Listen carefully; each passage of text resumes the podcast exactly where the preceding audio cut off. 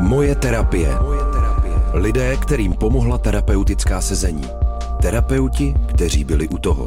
Poslechněte si příběhy o tom, co může psychoterapie změnit. Moje terapie. Podcastová série Rádia Wave. Posloucháte podcast Moje terapie. Hrdinkou této epizody je Petra a její terapeutka Elena, s kterou spolupracuje už 13 let. V příběhu Petry je terapie tím, co jí doslova zachránilo život. Natáčela Klára Tasovská. 14.11.2007 Mám se jak počasí. Chvíli jsem nahoře a chvíli dole. Včera jsem byla u paní doktorky Křivkové. Bylo to nejlepší setkání. Zahřvali jsme si slovo kur a já se naučila dát zlost ven. Taky jsem si zabušila na buben, poprvé. Ona je skvělá, úžasná ženská, je profík ve svém oboru. Nemá problém si zařvat. A já se mám od ní co učit.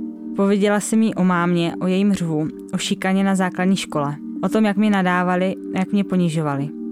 Umí naslouchat, projevit své emoce. Umí mě pozbudit a říct, jste skvělá. Umí se vžít do problému, do toho, co cítím. Nazvali jsme můj problém démon a já nad ním v pondělí vyhrála. Zavolala jsem mi, když jsem chtěla spolikat 130 prášků. Jsem na sebe hrdá.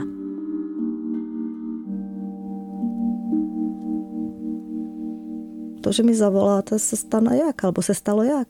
Já myslím, že, že jste mě nějak fascinovala tím, jak jste jenom řekla, že máte chuť jako za můj život bojovat a bylo to něco možná takového posledního, co mi řeklo, hele, je tady Elena a to záleží na tobě. Můj slabý hlásek nějaký Péťo žijí nebo to zvládneš, byl tak bezcený, že jsem potřebovala slyšet hlas od někoho jiného, který mi řekne, hele, uděláme to teď tak, teď budeme dělat tohle a půjdeme touhle cestou. A potřebovala jsem se někoho chytit. Chcete tím říct, jako, že ten důvod, proč jste se nezabila, byl náš vztah třeba? Jako, že to vás drželo? Až mi je to takové líto říct, že prostě byly období v mém životě, kdy nikdo kolem mě jiný nebyl, nic nebylo důležité a najednou jsem našla vztah, který mě naplňoval a vlastně mě držel určitým způsobem jako tady, na tom světě. Vždycky jsem si říkala, ještě to vydržím do dalšího sezení, ještě do dalšího. Hmm. Pamatuju si ten moment, když jste mi telefonovala. A to bylo, jak jsem vás vedla krok po kroku vlastně k ano, lékům. abych ty léky odnesla do skřínky, do práce a nechala je tam. No, to byla dramatická chvilka. To bylo vlastně v počátku naší spolupráce, kdy jsem vlastně tu část Pétinu, který jsme tenkrát jako nazvali démonem, eh, jenom poznávala. Ten démon to je vlastně něco, co jsme nazvali pre- propadem, nebo co dneska nazýváme propadem. A to byly stavy, kdy jako Péťa nebyla úplně celé v kontaktu se sebou. Odborně by se to nazvalo, že byla v jakémsi disociativním stavu, kdy to nutkání si ublížit bylo enormní. Já si vlastně nespomínám teďka, Peťo, jak si to pamatujete. Bylo to tak, že jste si fakt, chtěla jste se zabít, anebo jste se chtěla třeba jenom nějak znecitlivět, nebo uspat, nebo co to bylo? Já jsem chtěla nevnímat. Mm-hmm. A napadlo mi to vlastně udělat z léky a ještě jsem měla vlastně nějaký alkohol nakoupený. Mm-hmm. A mhm. chtěla jsem to tak jako promíchat a zamíchat, abych um, nevnímala tu bolest, abych nevnímala ten odpor k sobě a ten obrovský žal. Mám chuť bojovat za váš život, fakt jsem to takhle řekla. No ne, nevím, kde to je teďka přesně v denníku poznačené, jo, jo, ale... si to takhle pamatujete. Jako, ale... Že to, jenom slyším, že to bylo jako důležité. A... Bylo to hodně silné, bylo to jedno z prvních sezení, kdy jsem vám vlastně svěřila to, jak se strašně nenávidím a vy jste řekla, že máte jako chuť bojovat za mé tělo a za můj život a ještě jste mi moje ruce chytla do svých. Hmm. Bylo to takový hodně intimní okamžik. Hmm. A já jsem si jako v tu chvíli říkala jako wow, No popravdě, když to teď poslouchám a uvědomuji si, že to poslouchají moje kolegové, tak si říkám, co si asi myslí. moje schopnosti držet hranice. A jak jsme to vlastně s těma hranicemi měli. A současně si nějak jako stojím za to, že možná ta moje velká emoční zaangažovanost, kterou jste ve mně vyvolávala. Jak byla nutná možná, aby skutečně vlastně se ten vztah nějak nastartoval. Hmm. Abych vám začala důvěřovat, hmm. Že ten vztah se nastartoval strašně rychle.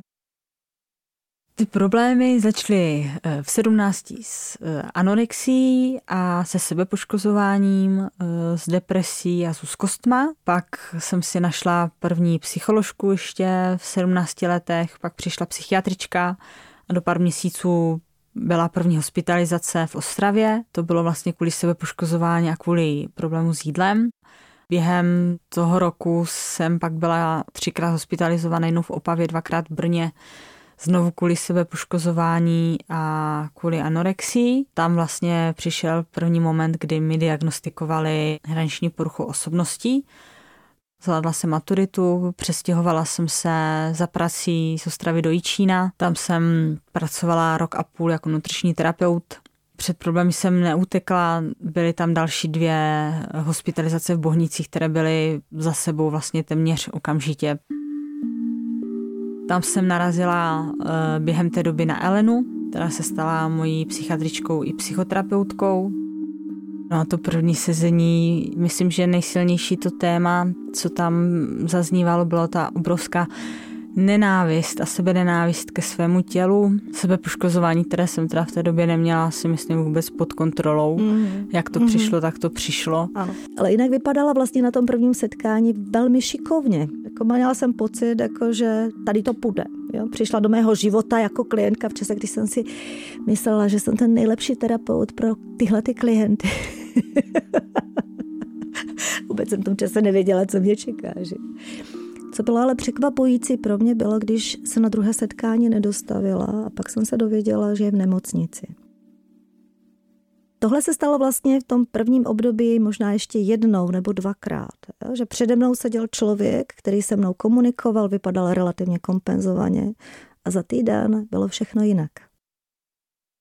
Když mě úplně hodně, hodně špatně, nevidím smysl tady dále se trvávat ten pocit je tak intenzivní, že jenom pláču a přeju si umřít, vymýšlím, jak to udělat, cítím to, jak jsem uvězněná někde, někde úplně mimo ten, tenhle svět a nejsem v kontaktu s nějakou radostí, nejsem v kontaktu s minulostí, nejsem v kontaktu ani s přítomností. Jsem jenom v obrovské prázdnotě, v obrovské díře a nemůžu se ničeho chytit ta psychická bolest je tak nesnesitelná, že ji potřebuji jako stopnout.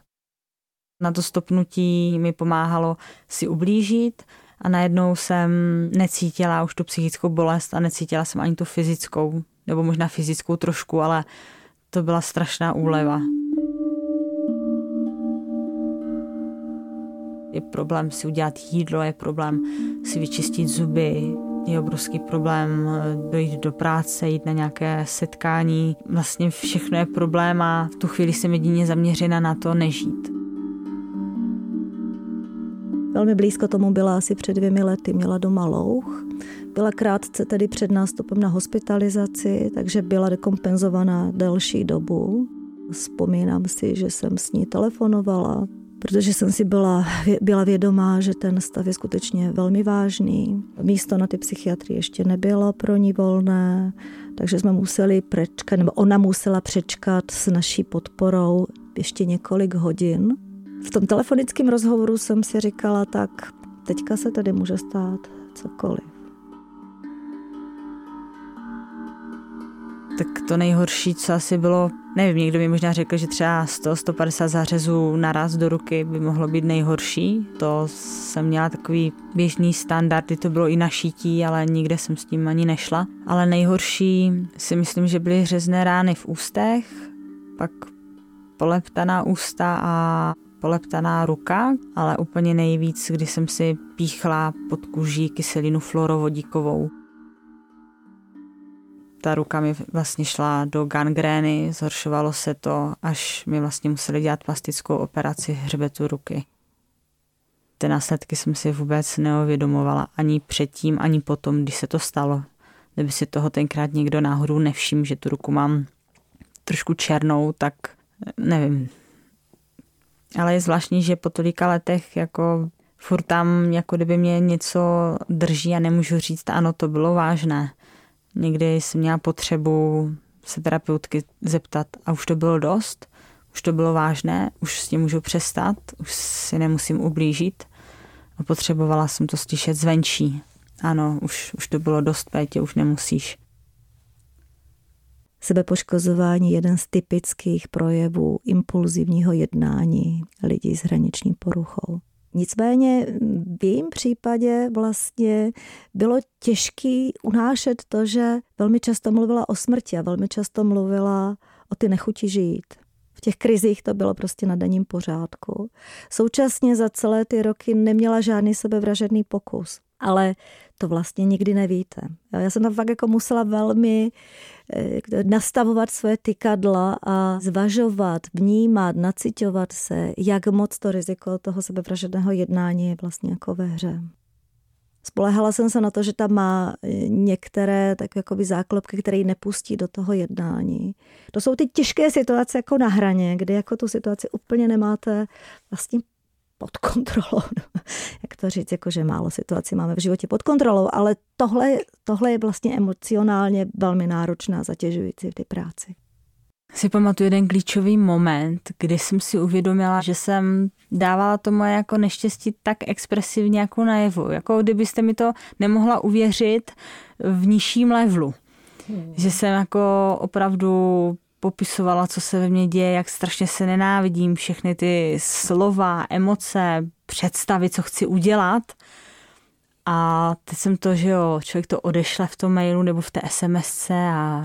a ulevilo se vám, vidíte? Mně se ulevilo a já jsem si až kolikrát časem jako uvědomila, ty bláho, ale to jako, co s tím oni budou dělat? Hmm. To je jako strašně těžký. Teď jim tam napsat, už se nikdy neozvu, chci umřít. A, a já jsem to jako fakt tak vnímala, ale vůbec jsem si nevědomila, jako že vás to musí dát do situace, kdy nevíte, jako co se mnou a jak třeba jako zareagovat. Kdy bylo tohle, co jsi to vědomil? To nebylo tak dávno. Pamatuji si. To nebylo tak dávno. To nebylo tak dávno, že? Určitě jste mi dával jako zpětnou vazbu, jak, jak to jako bylo jako těžké no, zpětnou vazbu. Byla jste jako naštvaná strašně. Když jsem... Já. Jo, když jsem... No tak třeba, když jsem přišla jednou na sezení, že jo, a na konci jsem vybavla, že mám objednaný inzulín a chci se zabít. To řekla už na začátku tenkrát, tak to jsem zuřila, to máte pravdu. jo, prostě jsem řekla pravdu a schytala jsem za to strašný jako výbuch, já nevím, nespokojenosti. chápu, že jste nemohla jako být ona spokojená. Mi, ona mi jako milostivě jako řekla, že si koupila inzulín a jde se zabít, že jo. Já jsem měla jása, nebo co. Teďka se z toho dělám jako srandu. Jo. Já jsem se samozřejmě jako lekla a, a mám pocit, že taky jsem reagovala trošku jako expresivně, aby nějak jsem asi váma chtěla zatřást. Určitě. Jo. Pak jako, že to není už jako sranda takhle, jako dělat tyhle ty kroky. Mě jako napadlo, že bych si tím mohla ublížit. Pozor, ublížit, ne se zabít což si myslím, že je jako rozdíl. Jenomže... To je velký rozdíl, když máte v ruce inzulin, neumíte ho moc dávkovat. Což že jsem si vůbec jako neuvědomovala, což přišlo až s tím, jak eh, jsme začali to o tom... Bouří, vidíte boj. Jak jsme se začali o tom jako bavit. Já jsem tam vždycky měla jenom to nadšení, co mi to může přinést absolutně bez nějaké obavy těch důsledků. Bude mi špatně, dostanu se do nemocnice, budu mít nějaké jako komplikace. Vždycky tam mám jako, že to tělo bude nějak jako trpět a když bude trpět, tak bude využívat energii a bude hubnout. Takže se mi tam vracela tahle jako anorektická část. Nebo že dostanu třeba jako péči jako v nemocnici. To tam taky jako přicházelo.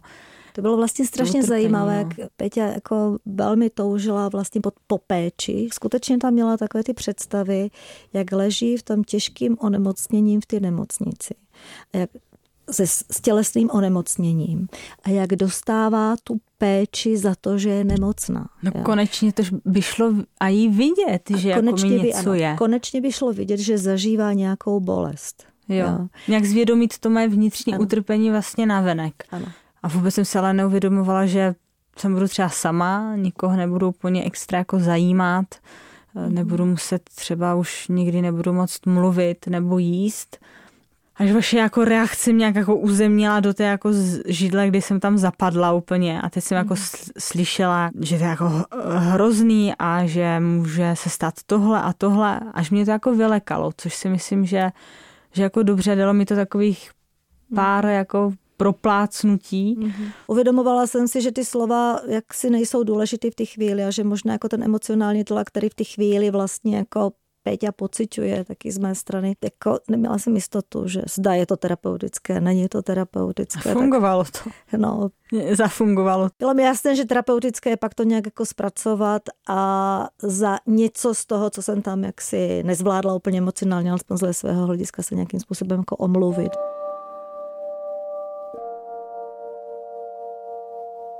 Diagnosticky je Petra obvykle vnímaná jako člověk s hraniční poruchou osobnosti, což je taková jako spíš americká, nebo název z americké klasifikace. V naší evropské klasifikaci říkáme o emočně nestabilní poruše osobnosti. A ten evropský název vlastně vypovídá o takovém jako základním charakteristickým prvku tyhle poruchy, emoční nestabilitě. Jsou teorie nebo přístupy, které se snaží prostě vystopovat, jak se to stane. Těch příčin může být jako několik na různých úrovních vývoje vlastně toho člověka. Eh, představuju si, že něco je vrozeného. Třeba je vrozená dráždivost nervové soustavy. Nebo se stane něco u porodu a pak je dítě tak plačtivé a naléhavé a naříkavé, že pro průměrnou matku je téměř nemožné ho uklidnit. A tohleto míjení se ty matky v tom ranním období a toho dítěte, které skutečně taky nemá tu kapacitu se nějak sám uklidnit, tak může vést k tomu, že ta emoční dráždivost a ta neschopnost vlastně sebeuklidnění vytvoří to velké vnitřní napětí, které vede k některým projevům ty poruchy. Obvykle ale eh, lidi s emočně nestabilní poruchou osobnosti mají za sebou jako nějakou těžkou vnější událost v tom ranním anebo pozdějším vývoji. Jo? Buď to bylo to, že vlastně matka nebyla přítomná nebo byla depresivní, prostě byla nějak emocionálně nedostupná. Ona mě upozorňovala ale na to moje narození, protože jsem se narodila předčasně, byla jsem hodně týdnů v inkubátoru, maminka mě moc neviděla. První tři dny mě neviděla vůbec a řekli že ať si nedělá velké naději, že asi umřu, což já si jak samozřejmě jako nepamatuju, ale na to mě Ellen upozorňovala, že to mohlo mít a možná má taky velký vliv. A já jsem si pak jenom uvědomila, že to, jak to doma bylo jako nejisté, s rodičema, s maminkou, protože maminka má bipolární afektivní poruchu.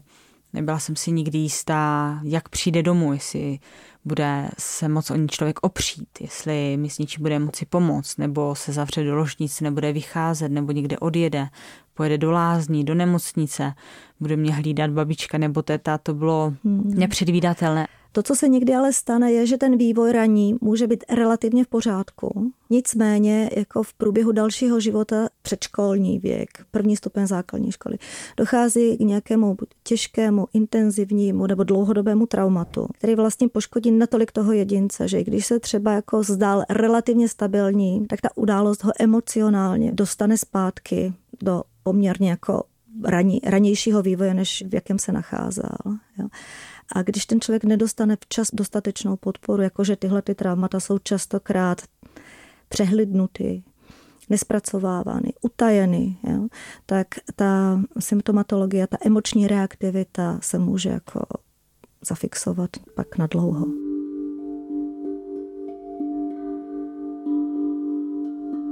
Stejně nepředvídatelné prostředí bylo na základní škole, kde mě vlastně 8 let psychicky šikanovali. Takže jsem nikdy nevěděla, jestli přijdu do školy, jestli se se mnou budou bavit, nebo mi něco provedou, nebo mě zavřou na záchodě. Nedalo se to předvídat, když eh, jsem neustále slyšela, ty jsi nula, ty jsi svině, ty nic nedokážeš, ty tady nemáš být, umři, chcípni, zalez, podívej se, jak se oblíkáš, eh, jsi holka nebo kluk. Přesně tak jsem potom padaly ty slova i ke mně samotné. Takže já si myslím, že možná kdyby to doma bylo eh, více stabilní, kdyby nedošlo té šikaně, možná bych byla jenom víc úzkostná, možná bych byla jenom víc ustrašená, vůbec by třeba nemuselo dojít k anorexii, k sebepoškozování a následně ohnutí, tak k osobnosti, že z toho vlastně vyšla tahle diagnóza.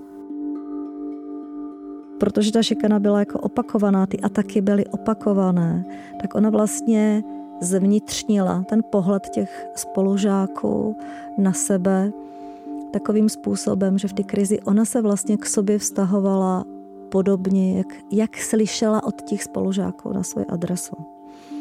To, co pak bylo pro mě zajímavé, když ona vlastně ty krizi někdy mi psala mail, tak to nebylo o tom, vykla, že někdo ji naštval, ale to bylo o tom, jak ona je hrozná. Co děláme v té terapii? Pracuje se na sebepřijetí, sebeakceptaci. Pracuje se na tom skutečně uvědomění, že tak, jak jsem, tak jsem v pořádku. Ale ten pocit musí být skutečně jako nějak jako hluboký. Pracuje se taky na tom, říkáme tomu zahojování toho roštěpu, toho buď a nebo. Buď mě miluje, nebo mě nenávidí. Buď mě přijímá, nebo mě totálně odmítá. Buď jsem dokonala, anebo jsem úplná nula. To buď a nebo se mění na a. Když mám schopnost, říkáme tomu, prožít ambivalenci, jsem v pořádku, i když udělám chybu. Když se na mě zlobí, tak stejně mě má rád tak v tom vnitřním prostoru jsem vlastně pevnější, stabilnější. Integrujeme roštěp, zahojujeme to rozpolcení, spevňujeme osobnostní strukturu toho klienta, ja? zvyšujeme jeho frustrační toleranci aby na konci ty terapie nedocházelo k tomu, že když se dostává do běžných situací, tak aby nedocházelo k těm intenzivním reakcím. Aby tu běžnou zátěž života byl schopný ten člověk ustát bez ty intenzity, která škodí jemu a škodí jeho sociálním vztahům. Když se podaří prostě v tom sebepojetí zlepšit, říkám tomu tu sebehodnotu, což znamená, jsem v pořádku takové, jaký jsem, ja, tak to už je, to už je fajn. Já jsem se našla novou práci, nové bydlení v Praze, postupně nějak i ty vztahy, volnočasové aktivity, něco, co by mě bavilo. A takhle jsem vlastně fungovala sedm let, kdy jsem pracovala jako asistent pedagoga s autistickým chlapcem. Dovedla jsem ho k maturitě, vlastně mezi tím žádné hospitalizace nebyly. Já jsem eh, vlastně začala nějak hledat, co by mě bavilo. Narazila jsem na ten první inzerát toho píra a přihlásila jsem se na kurz pro pír konzultanty a postupně jsem hledala nabídky míst. Vlastně mě to nadchlo z toho důvodu, protože jsem si říkala, tyjo, konečně tu bolest co jsem zažívala, můžu zhmotnit do něčeho, co dává jako smysl a můžu to využít něčemu dobrému, můžu to využít dál, můžu to sdílet se studenty, můžu pracovat jako peer lektor, můžu chodit na besedy a můžu sdílet ten svůj život a ostatní si z toho můžou něco vzít. Ti lidi naslouchají a vidím, že, že to třeba je mění, že to, co se mi dělo, je, je k ničemu. Mám z toho jako radost, že z takového z toho nic můžu jako uplácat něco, co, co má smysl a poslat jako dál. Je to pro mě jako práce, která pomáhá mi na té cestě zotavení. Dá se říct, že skoro mé nejšťastnější chvíle jsou vlastně vyplývající z této jako práce. Nastoupila jsem taky do stacionáře od kaleidoskopu, kde jsem dostala novou terapeutku, nového garanta, se kterým jsem vlastně teďka tři roky a Elena to tak jako jistí ze zadu, to, že má Peťa dneska dva terapeuty, se stalo vlastně trošku jako náhodou. Ona začala chodit do stacionáře pro lidi s poruchou osobnosti v Praze. Očekávala od toho, že se naučí zvládat lépe sociální situace. Já jsem v tom velmi podporovala. Ale podmínkou bylo, že tam musí chodit do individuální terapie to, že je Peťa teďka schopná lépe ty emoce nějak jako zvládat, držet se. Myslím si, že částečně za to může práci s tou druhou terapeutkou, která je školená vlastně v něčem, co se nazývá dialekticko-behaviorální terapie. Přesně, zaměřuje se na, na oblasti vlastně mezilidských vztahů, na oblasti stresové tolerance, mindfulness a emocí. Vlastně to, co mi, to, co mi nešlo. Pomůže mi to jako se zarazit a uvědomit si, že existuje i laskavý rodič ve mně a že je fajn ho podporovat, abych nebyla závislá jenom na těch hmm. hlasech zvenku. Ta hraniční porucha je takové jako vývojové zastavení nějaké. Takže v tom prvním období jakoby ten klient potřebuje hodně lásky, hodně péče, hodně takového jakoby zahrnutí. Mm-hmm. A pak jako když to dítě už má ty dva, tři roky, tak už je schopné vlastně nějak, něco se učit instrumentálně, učí se taky jako nějakým pravidlem. A to učení ale probíhá tím snadněji, čím lépe proběhla vlastně ta první fáze toho jako přijetí a bezpečí a tak a tak. Tady je ve hře prostě kvalita toho vašeho vztahu s marketou, třeba i se mnou, jo, ale že se tam jako zúročilo všechno to, celé to mhm. období jako předtím, může to fungovat. Jo? Čili myslím, já to vnímám v tuhle chvíli tak, že jsme s Markétou tak jako tým na dálku, ale věřím prostě, že máme nějak společně jakousi kompetenci vlastně ty pétě pomáhat a nerozdělit se u toho.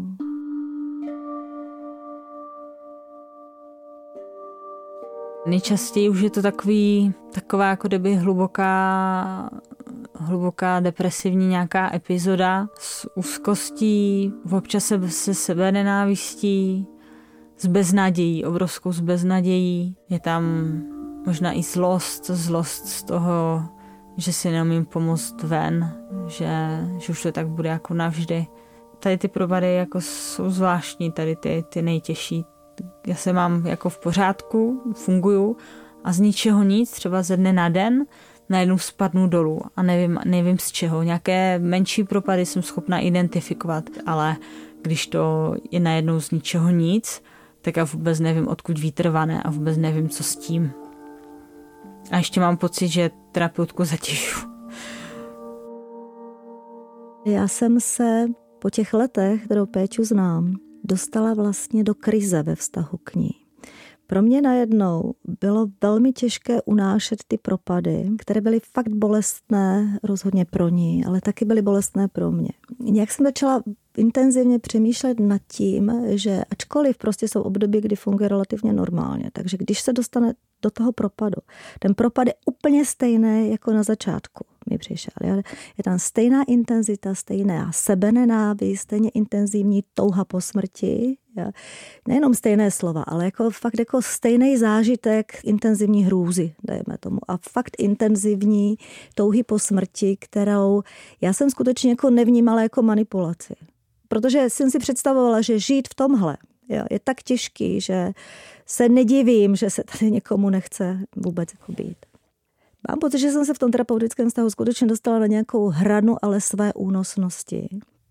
Začala jsem vlastně být méně podporná v těch propadech, protože jsem nemohla. Teďka v tom období pár měsíců dozadu, kdy vy jste byla jakoby v propadu.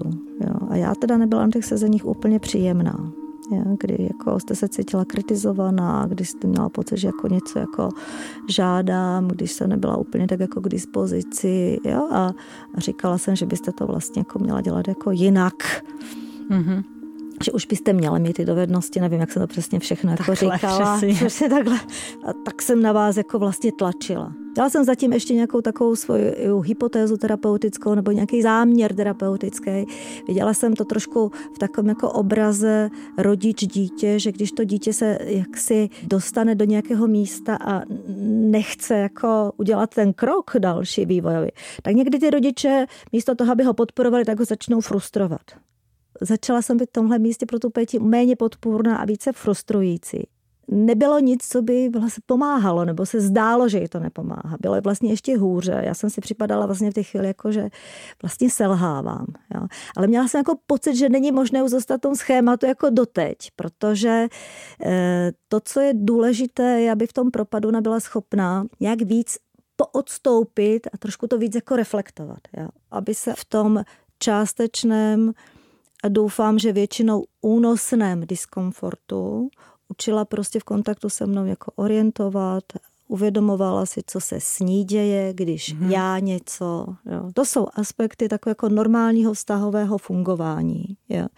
A moje hluboké přesvědčení je, že tohle je nějaký trénink, který, když se možná víc zajede ještě, jo, bude velmi užitečný pak pro ty vztahy venku nevím, jestli tohle tam byl ten moment, to, že já jsem měla odvahu vlastně do toho takhle jít, to, že ta Peťa to vydržela. Nevím skutečně, co všechno tam způsobilo to, že dneska zdá se mi, je v těžkém období, ale přichází na ty sezení, mluví o tom, co je těžký, ale už není takhle, takhle jenom jednoznačně zoufalá. Už je schopná v té krizi nějakého svého utišení. Ještě pořád potřebuje tu terapeutickou podporu, ale tahle kompetence, která z mého hlediska je základem toho, že se ji bude dařit i bez terapeutické podpory v budoucnosti, tak tahle kompetence je víc vidět. A taky ten můj zážitek, vlastně říkáme tomu protipřenosový pocit v kontaktu s ní, je vlastně úplně jiný. To zoufalství, které já jsem prožívala v té fázi ty terapie, ty vlastně, to vlastně bylo její zoufalství, kterým se ona na mě nalaďovala, kterému já jsem se otevřela. A která, kterými vlastně ona dávala najevo, ano, takhle se cítím. Je to tedy skutečně síla, to, co prožívala. A tím, že ten protipřenosový pocit je dneska jiný, tak si dokážu představit, nebo dělám si hypotézu, že ona ve svém nitru to má taky trochu jinak. Mám pocit, že, že ta bolest, kterou zažívám, psychická, jakože to je mnohdy jako stejně silná, je, je k nevydržení, ale je tam jiné to, jako co s tím. Mám pocit, že mám daleko víc času se jako nadechnout a rozhodnout se teda, co s tím budu dělat. Mm-hmm.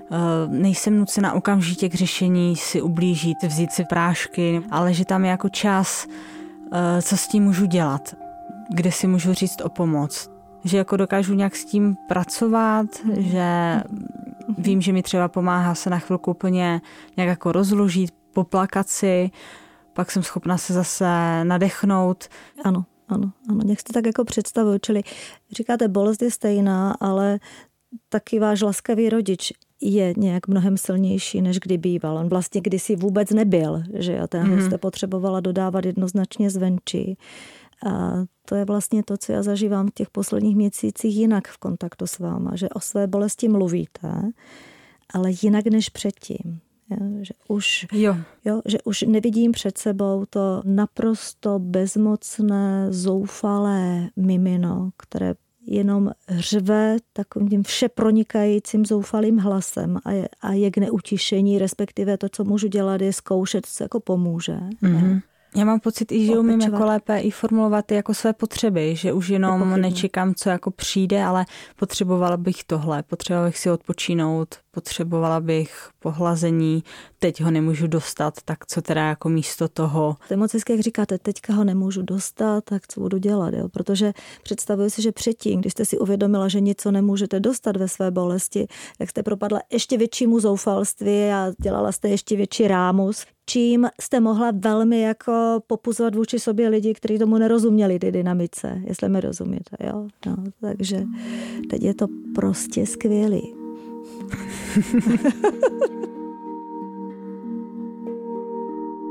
je dost možné tedy, že ještě nějaký střípek jejího příběhu prostě jako neznáme. Protože některé traumata si lidi pamatujou, některé si nepamatujou. Některé traumata přijdou do vědomí až v období, a naštěstí tedy, až v období, když člověk má tu sílu unést fakt, že se mu něco stalo. A já se teďka skutečně pohybuju v rovině jako hypotéz, jenom nevím, jestli se to Petry týká nebo netýká, ale s ohledem na to, jak ta terapie trvá dlouho a s ohledem na to, jaké vlastně kvality a dovednosti Petra má, dokážu si představit, že se objeví něco, co nám vysvětlí, proč je tak těžké, aby měla blízké vztahy, aby měla jako rovnocené vztahy. Je to zvláštně, já se vlastně jako lidí strašně jako bojím. Myslím si, že to právě z té základní školy, kdy mám takovou jako hrůzu se s někým jako sejít. I když ty lidi jako částečně znám, je to pro mě taková jako zvláštní jako panika a úzkost a vlastně i když na to pracuji v terapii už tolik let, tak s tím moc jako neumím hnout. Občas uh, si nějak jako přemůžu, je to třeba lepší, někam jedu, ale vlastně dávám do toho spoustu energie a je to strašně jako vyčerpávající uh, někde jet, s někým se sejít. Tohle mě vlastně trápí. Tady si často ještě říkám, ty jsi ale pomalá, ty jsi ale hlemíš. A někdo by řekl 13 let, co jsi tam dělala v té terapii. Já můžu říct, já fakt dřu, já fakt makám, ale já se těch lidí prostě strašně bojím. Já si jako fakt nevěřím. Nevím, proč mám některé věci jinak než mý vrstevníci, proč mám pocit, že jsem pozadu jinde. Zatím je to plné záhady a věřím, že se s tomu pomalu v terapii doberem.